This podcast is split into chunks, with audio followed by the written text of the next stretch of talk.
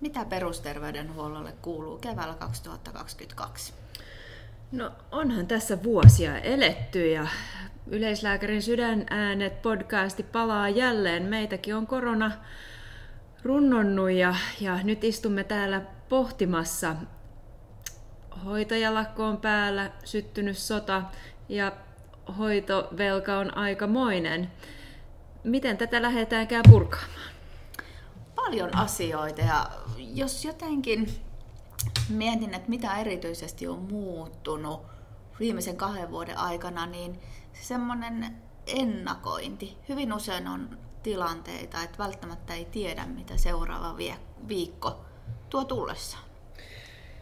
Ja kyllä siinä niin kuin kesti aikaa tottua ja mä huomaan itsekin, että, että suunnittelu se ehkä niin kuin helposti vähän niin kuin jää, koska ajattelee, että tämä kuitenkin muuttuu. On ja joskus kuitenkin, jos ajattelee, että se suunnittelu ja ennakointi olisi ollut hyvä ja käyttää siihen aikaa, eikä niin, että katsotaan mitä tapahtuu.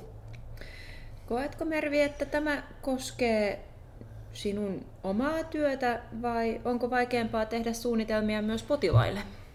Mä sanoisin, että se on niin ihan kauttaaltaan. Se tavallaan kuvastaa sitä jos ajatellaan perusterveydenhuoltoa ja no nyt ihan vaikka tätä koronaa, poissaoloja on huomattavasti enemmän luonnollisesti tämän epidemian vuoksi, jolloin ei välttämättä tiedä, onko seuraavana päivänä siinä työtehtävässä mitä on ajateltu vai muuttuuko sijoitus vaikka kiireettömästä päivystysvastaanottoon ottoon tai muuta, muuta vastaavaa. Mutta kyllä se myös kuvastaa potilaita, että jos on tehty vaikka jotain suunnitelmia, niin sitten ne ei toteudukaan, kun joku asia tulee siihen väliin, väliin mikä estää.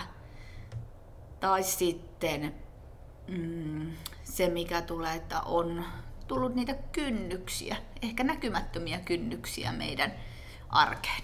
Oletko näihin kiinnittänyt huomioon? Osittain ja varmaan niin kuin se hidastunut hoitoon pääsy on, on yksi niistä isoimmista ja, ja, ja, ja joutuu niin kuin tekemään ne suunnitelmat niin kuin yhä uudelleen. Mä koen, että tietyllä tavalla mä, mä suunnittelen jopa vähän niin kuin pidemmälle, että, että sitten kun ja jos ja näin, niin, niin tehdään, tehdään tietyllä tavalla.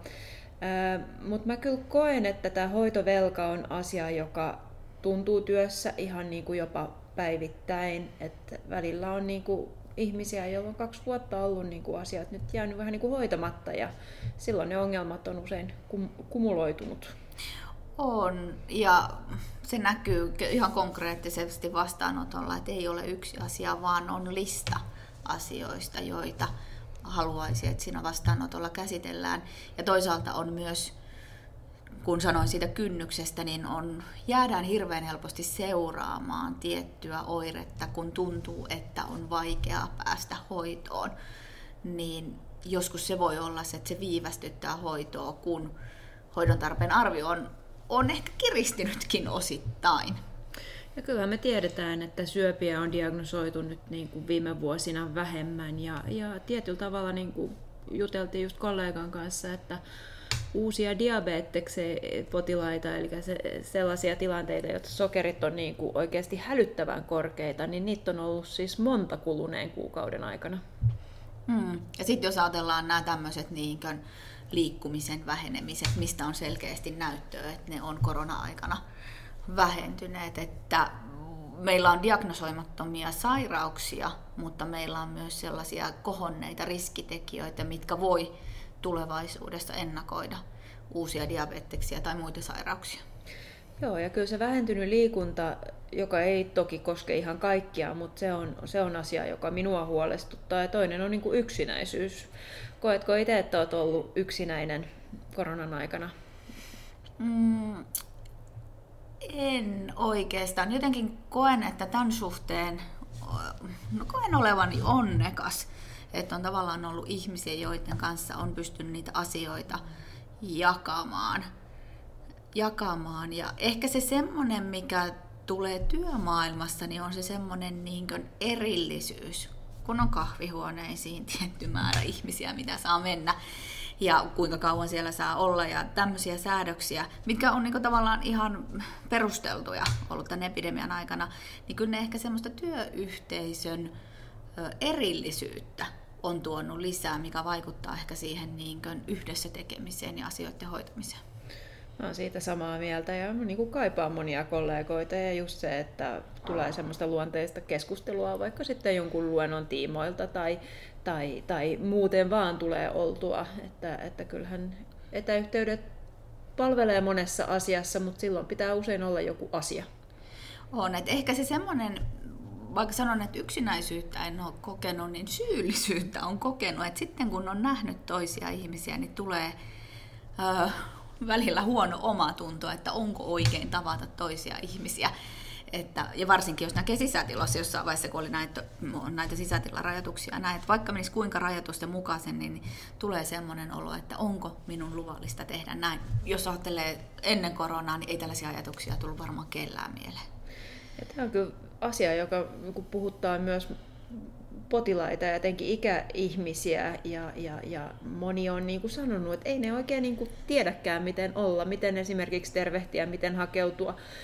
Kun on kaksi vuotta pelännyt yhdessäoloa, niin, niin nyt jotenkin pitäisi muuttaa sitä, sitä ja oppia taas olemaan yhdessä ja se ei ole ihan helppoa.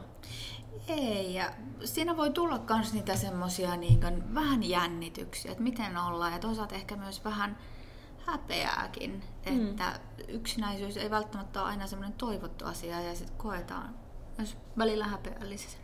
Joo, mä itse pidän, niin kuin, että tästä keskustellaan yhä enemmän, niin ehkä se häpeä voisi vähentyä ja, ja että uskaltaisimme myös lääkäreinä kysyä yksinäisyydestä, koska sehän on riskitekijänä terveydelle niin yhtä iso kuin tupakointi monessa asiassa. Ja, ja, ja nyt kun yksinäisyys koskettaa niin monia, niin, niin siitä olisi ehkä helpompi puhua.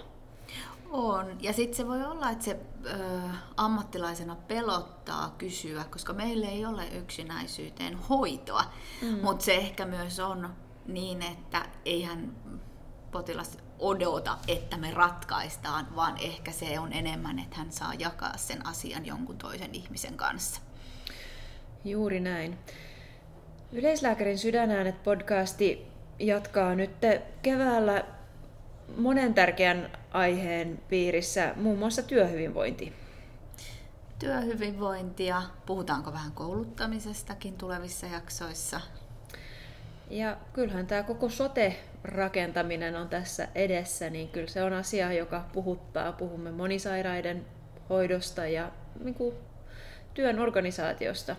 Kyllä, ja ehkä palanen digiäkin saadaan mukaan. Eiköhän, että yleislääketiede on sen verran laaja, että aiheet ei ihan helposti lopu. Ei, jos puhutaan, että perusterveydenhuollossa työ ei lopu, niin meidän podista ei varmaan aiheet lopu. Sitä odotellessa. Minä olen Annika Kosteen. Ja minä Kauton Mervi. Kuuntelethan Yleislääkärin sydänäänet podcastia.